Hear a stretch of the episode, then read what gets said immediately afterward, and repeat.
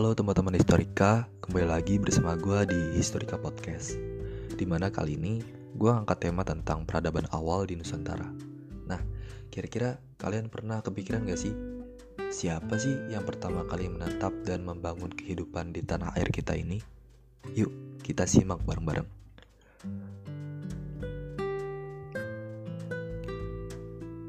Kalau dulu kita belajar di bangku sekolah kita mengenal yang namanya manusia Jawa atau dalam bahasa ilmiahnya Meganthropus paleojavanicus, Homo saloensis, Pithecanthropus erectus, Homo wajakensis, dan lain sebagainya.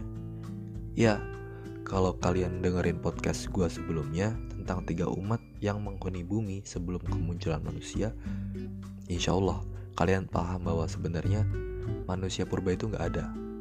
Mereka memang bener ada, Wujudnya memang ada, tapi mereka bukan manusia. Justru mereka adalah makhluk yang memang menyerupai manusia. Lalu, siapa dong manusia pertama yang menetap di Nusantara? Oke, di sini gue ngambil dari beberapa sumber, di antaranya buku, artikel, dan juga blog. Ya, kalian boleh nyangka atau benerin apa kata gue jika ada uh, asumsi gue atau kata-kata gue yang yang gue sampaikan di sini itu salah dan uh, sumber yang gue ambil salah satunya adalah buku yang ditulis oleh seorang purnawirawan TNI yang pernah bermukim di Belanda. Dia mendapatkan informasi bahwa ada sebuah kitab kuno Jawa yang disembunyikan di salah satu museum di sana dan buku itu pun tidak dijual untuk halayak umum. Mohon maaf yang sebesar-besarnya gue bener-bener lupa judul buku dan penulisnya nama penulisnya. Karena emang gue udah udah lama banget nggak baca buku itu. Nah, langsung aja. Jadi kisahnya gini. Ini kisah Nabi Adam dan Siti Hawa versi Jawa ya. Versi pujangga-pujangga Jawa. Jadi semua ini berawal dari Nabi Adam alaihissalam dan Siti Hawa yang mana mereka memiliki nama Jawa Nabi Adam, nama Jawanya Sang Hyang Adama. Siti Hawa, nama Jawanya Sang Dewi Kawahnya. Oh ya buat informasi nih, Siti ini sebenarnya itu singkatan bahasa Indonesia ya. Siti ini artinya Saidatina. Jadi disingkatnya Siti. Jadi Siti ini bukan nama nama asli sananya bukan. Jadi itu singkatan orang-orang Indonesia Saidatina disingkat jadi Siti. Nah, Sang Yang Adama dan Sang Dewi Kawahnya ini mereka menetap di suatu negeri. Negeri itu bernama Kusniama Lebari. Nah, mereka ditakdirkan untuk melahirkan anak pasang kembar. Dalam artian cowok cewek terus kembar gitu. Nah, Sang Yang Adama ini memiliki anak 40 pasang kembar siam ditambah dua anak laki-laki dan perempuan yang tidak memiliki kembaran. Yang laki-laki namanya Sang Yang Esis atau kita menyebutnya Nabi Syeds alaihissalam dan Siti Hanun. Diceritakan bahwa Nabi Adam ingin menikahkan putra-putrinya secara silang, sedangkan Siti Hawa ingin menikahkan secara berpasangan sesuai kembarannya. Ya, dengan alasan sudah dijodohkan sejak lahirnya. Kemudian terjadilah sengketa di antara Adam dan Hawa yang menyebabkan keluarnya rasa. Rasa ini adalah darah yang diterjemahkan sebagai daya urip atau daya hidup. Kemudian rasa ini ditempatkan pada sebuah cawan atau wadah lalu didoakan.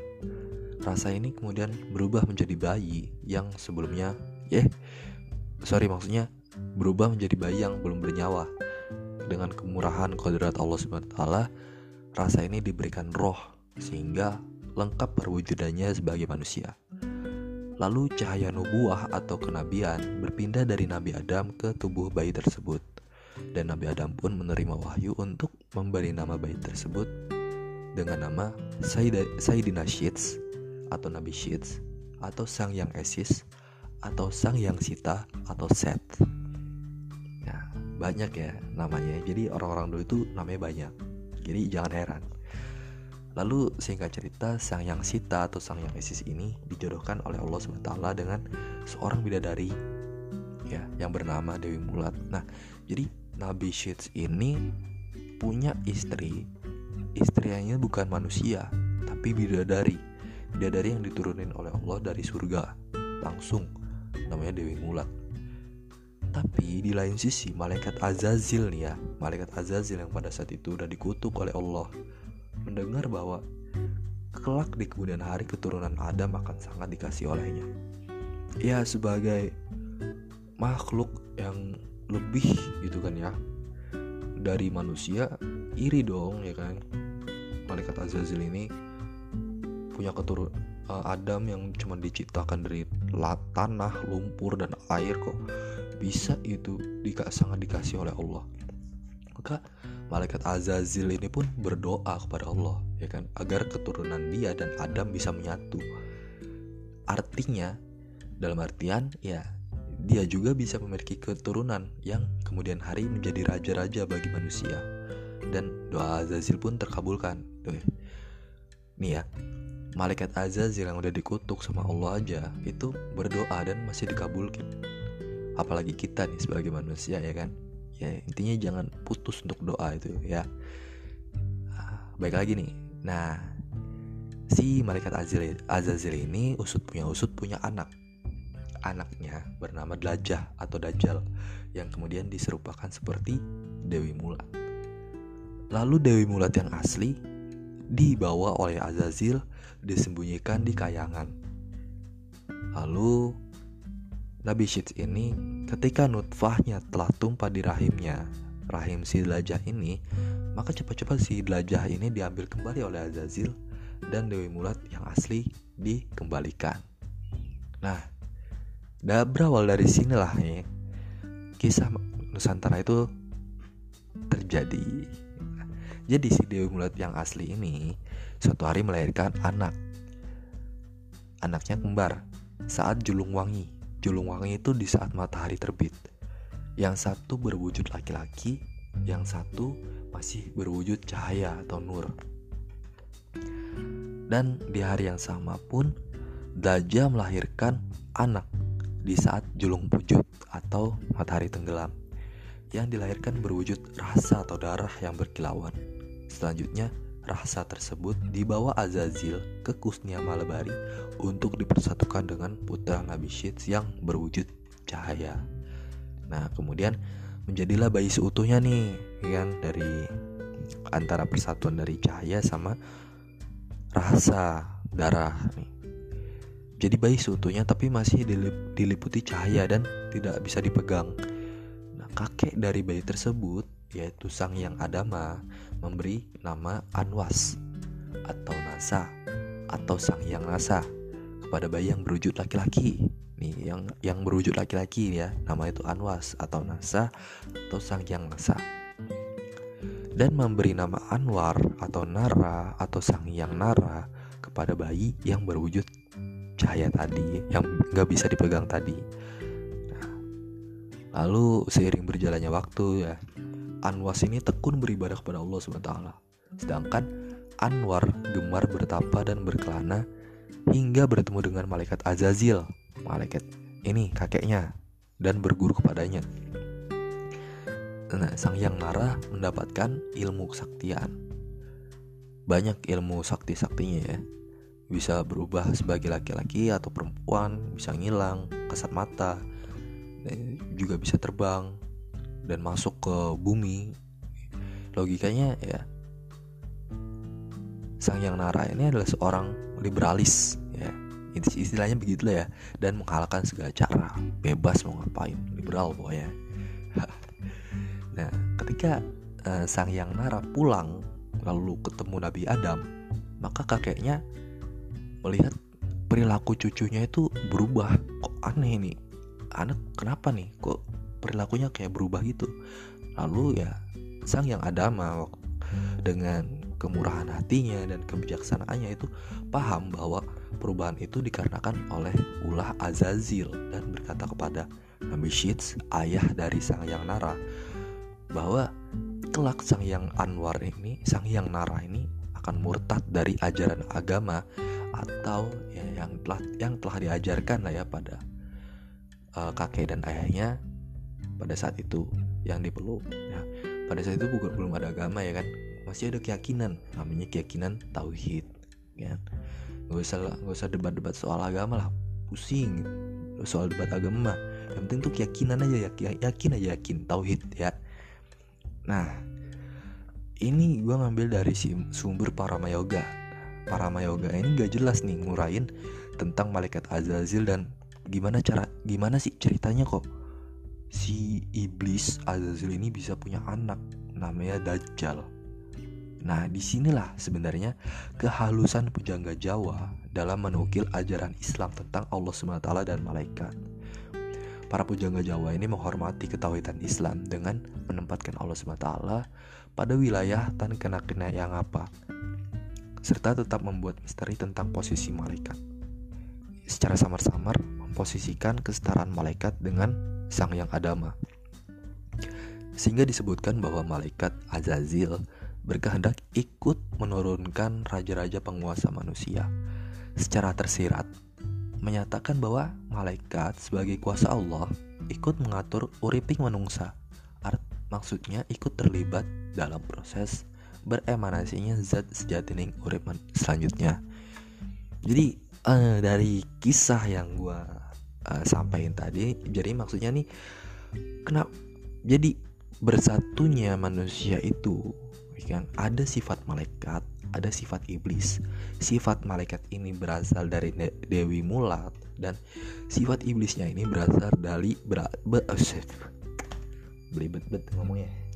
Berasal dari Dlajah atau anak dari malaikat Azazi atau si iblis ini.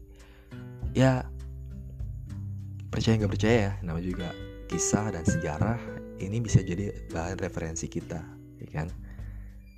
Kita nggak bisa percaya ini 100% ya. Kalau masih kita masih apa namanya masih gak percayalah sama ini yuk.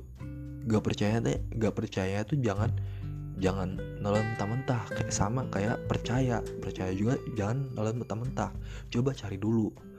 Cari misalkan misalkan lo percaya nih sama cerita ini? Ya udah. Lo cari dulu kenapa lu bisa percaya sama cerita ini supaya keyakinan lo percaya sama cerita itu bertambah. Dan ketika lu nggak percaya nih sama cerita ini nih ya udah lu juga cari nih apa penyebab gue nggak percaya sama cerita ini? Ya atau ya bahasa bahasa Islamnya bahasa kitanya mah tabayun gitu lo harus tabayun dulu nih harus cari kebenarannya nih. Kenapa sih gue nggak percaya sih sama cerita ini? Apakah cerita ini cuma hayalan atau cuma halu atau cuma apa ya?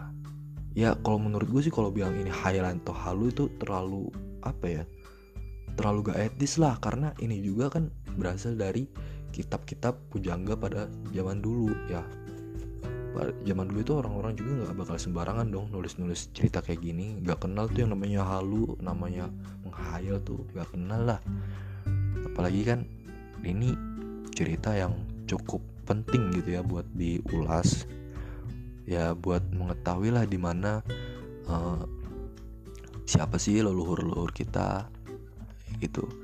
Kemudian nih uh, gue ngambil dari beberapa blog nih ya. Jadi ini uh, keturunan sang yang esis. Nah, sang yang esis. Oh ya sabar. Ini gue ada buku ya. Buku babat tanah jawa. Babat tanah jawa penulisnya itu WL Ot WL Oltov gue baca di salah satu artikel kalau kita mau nyari buku tan babat tanah Jawa ini penulisnya harus WL Oltov jadi ada dua nih penulisnya. Yang satunya gue lupa namanya siapa. Karena uh, yang gue baca di situ WL Oltov ini sumbernya itu lebih akurat jadi gue nggak bilang ini.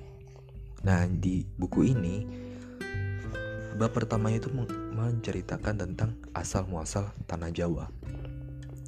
Jadi ini ini bab pertamanya Inilah babat para raja di tanah Jawa.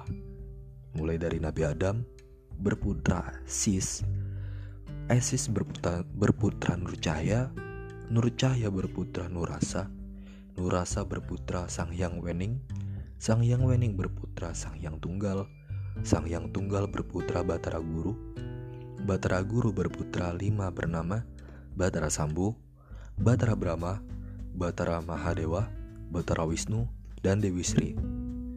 Batara Wisnu menjadi raja di Pulau Jawa, bergelar Prabu Set.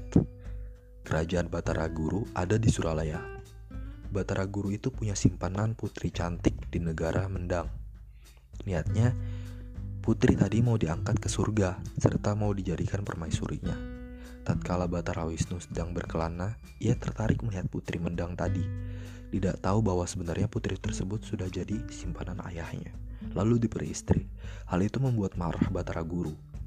Sang Yang Narada lalu diperintahkan untuk menyampaikan murkanya, serta mengambil alih kerajaannya. Batara Wisnu lalu pergi ke pergi dari negerinya, bertapa di tengah hutan, di bawah pohon beringin, berjajar tujuh batang. Istrinya, putri dari Mendang itu pun ditinggalkannya. Dah, ini langsung sam lanjut ke bab 2 yaitu Prabu Watu Gunung dari negeri Giling Wesi. Ya, ceritanya mirip-mirip sama Lah ya.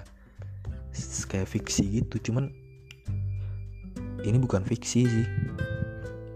Ba dari bahasanya sih udah kelihatan gitu ini dari terjemahan kitab-kitab kuno udah kelihatan sih. Nah untuk Jawa sendiri nih Pulau Jawa sendiri kenapa dinamakan Pulau Jawa? Kenapa sih dinamakan Pulau Jawa? Gue pernah searching nih ya. Kenapa asal usul nama Pulau Jawa. Ternyata dulu itu sebelum banyak manusia di Pulau Jawa itu banyak tumbuhan Jawawut. Nah, coba deh kalau yang belum tahu tumbuhan Jawawut itu apa, mungkin udah banyak yang tahu mungkin ya. Di Jawawut itu ya semacam padi, masih keluarga sama padi, saudaranya gandum si Jawawut ini Nah dulu itu banyak bet di Pulau Jawa ini tumbuhan Jawa wood. Nah makanya dinamakan Pulau Jawa gitu. Nah ini nih ada nih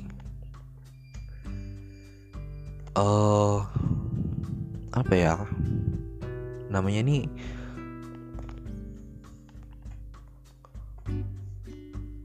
oh ya gue pengen cerita deh jadi ya ini yang masih seingat-ingat gue nih ya.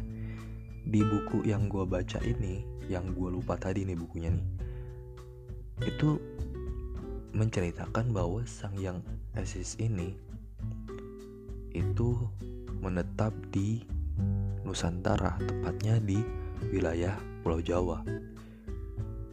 Nah sang yang esis ini atau sang yang sita ini dia kan orangnya pinter ya kan? Ini nabi ya kan? Rasul udah pasti udah jelas pinter kan? cerdas dan menyebarkan ajaran-ajarannya kepada saudara-saudaranya. Nah saudara-saudaranya ini kan bertebaran di seluruh penjuru dunia ya kan? Di seluruh penjuru bumi. Pada saat itu Pulau e, Nusantara ini masih menyatu. Dataran Sunda ini masih menyatu. Jadi Sumatera Jawa Kalimantan semenanjung Malaya itu masih menyatu. Nah, pada saat itu Sang Hyang Sis ini menetap di yang sekarang itu jadi daerah ya antara Jawa Tengah atau Jawa Barat. Nah, di situ. Di buku itu diceritakan bahwa Nabi Shits ini membangun sebuah kuil ya. Bahasanya kan kalau zaman dulu kan kuil ya.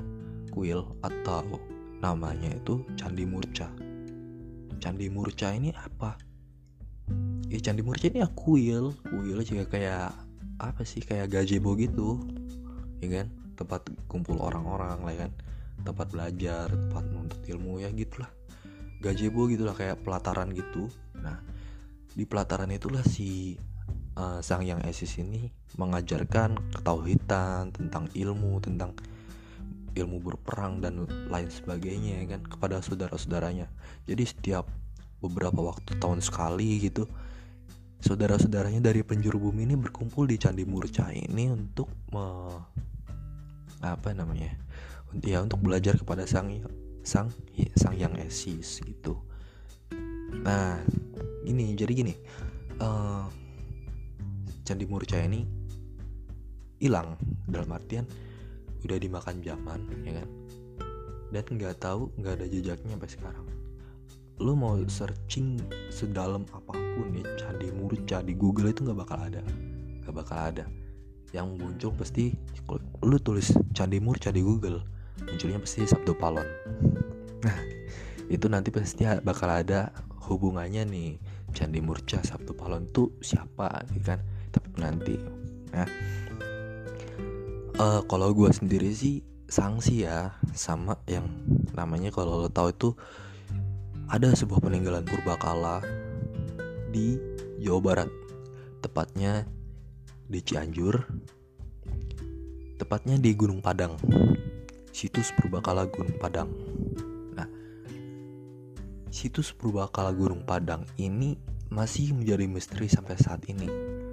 Banyak arkeolog-arkeolog dari seluruh penjuru dunia itu mencoba untuk meneliti sebenarnya uh, apa?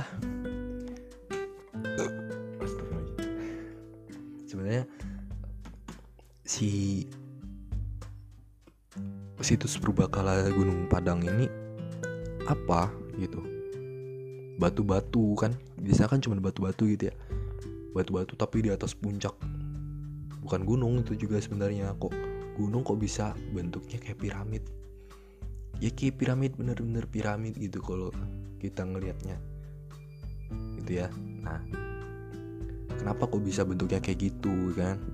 Terus batu-batu bentuknya bisa kayak balok gitu kenapa bisa kayak gitu? Apakah itu emang alami alam yang membentuk atau ada sentuhan tangan manusia? Nah gue sanksi kalau candi murca itu itu adalah situs purbakala di Gunung Padang. Ya, ini gue masih sanksi aja sih. Ini adalah perkiraan gue karena ya se sejauh gue mengikuti info seputar situs purbakala di Gunung Padang ini, ya yang tergali, yang kita lihat dan arkeolog tahu sekarang ini tuh hanyalah 5% dari keseluruhan bangunan yang ada di situs purbakala berarti dalam artian 95% nya itu masih terkubur di dalam tanah. Bayangin, 90 95 persennya. 5 persennya aja udah seluas itu. Coba deh, lu ngeliat nih di Google ya, situs Purbakala Gunung Padang. Lu lihat luasnya tuh udah udah sebegitu luasnya. Itu masih 5 persen.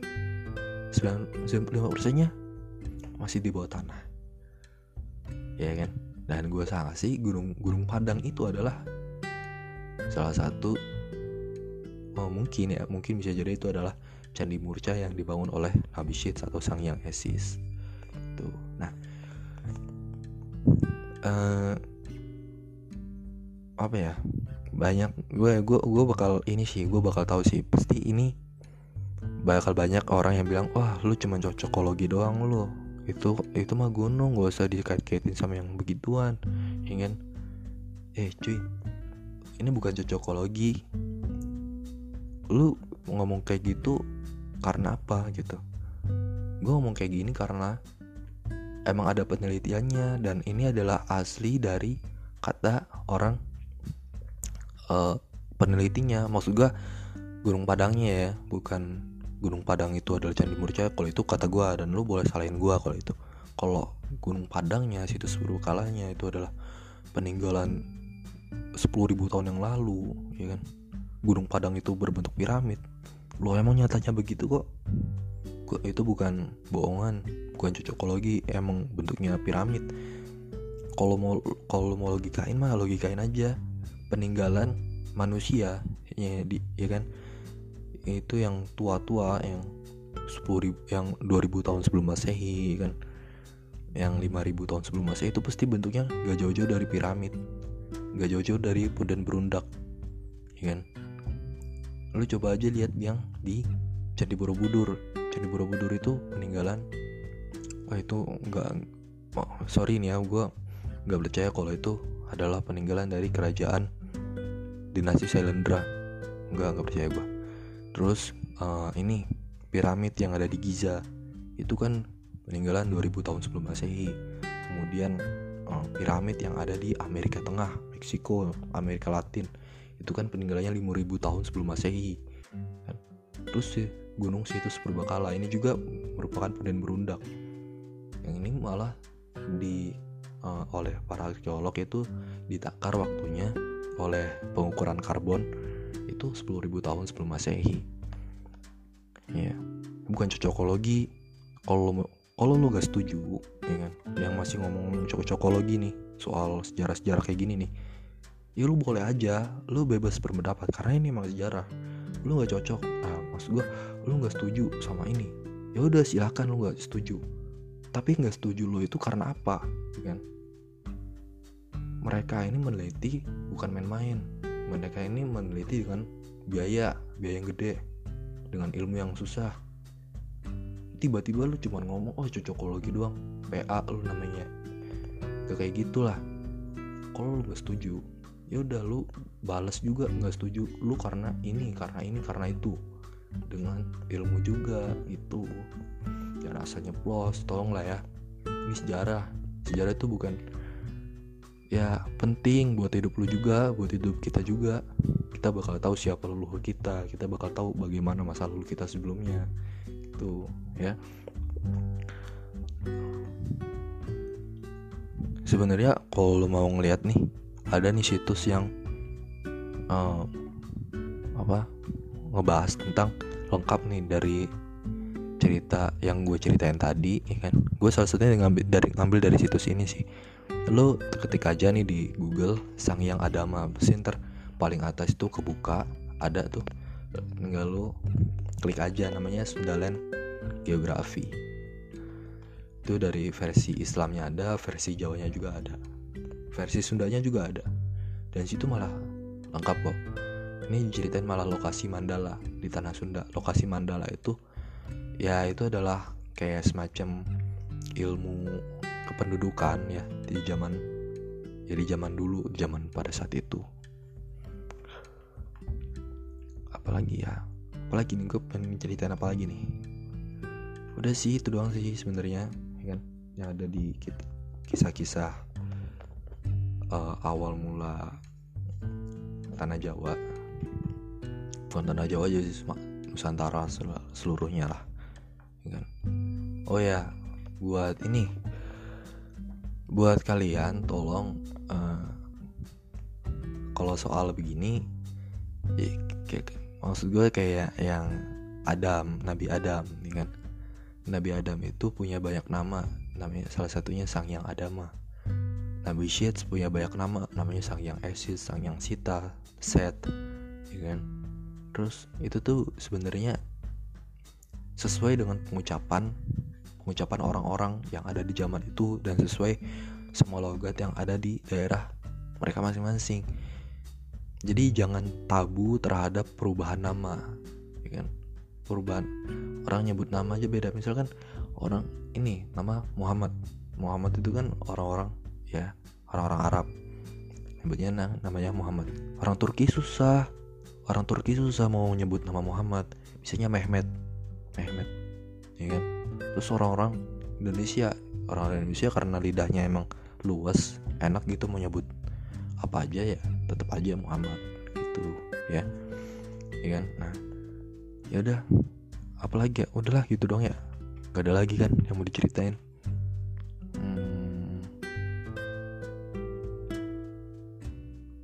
Sebenarnya kalau kita pengen nyari kisah-kisah manusia terdahulu nih emang agak susah ya. Agak susah buat dicari uh, sumber-sumber yang akurat. Karena emang udah jauh banget kan jaraknya sama kita. Ibarat itu adalah 10.000 tahun sebelum masehi. Masehi ya mas satu tahun masehi aja udah jauh banget kan ya. Nah itulah pokoknya. Uh, terus oh ya gue juga pengen cerita ini. Kan pada saat itu ini selingan aja nih ya, di akhir nih akhir cerita nih. Nabi Nuh. Nabi Nuh. Nama lainnya Noah. Atau dipanggil juga Anoch. Anoch tulisannya A N O C H Anoch. Nah, Anoch ini atau Nabi Nuh ini itu uh, kan punya ini ya umat. Tapi umatnya ini ngebangkang gitu. Terus Nabi Nuh ini ceritanya masukin semua ya pengikutnya dan binatang-binatang yang berpasang-pasang itu ke dalam kapalnya kan. Kapal yang gede itu. Yang sekarang jadi gunung tuh di Turki ya kan.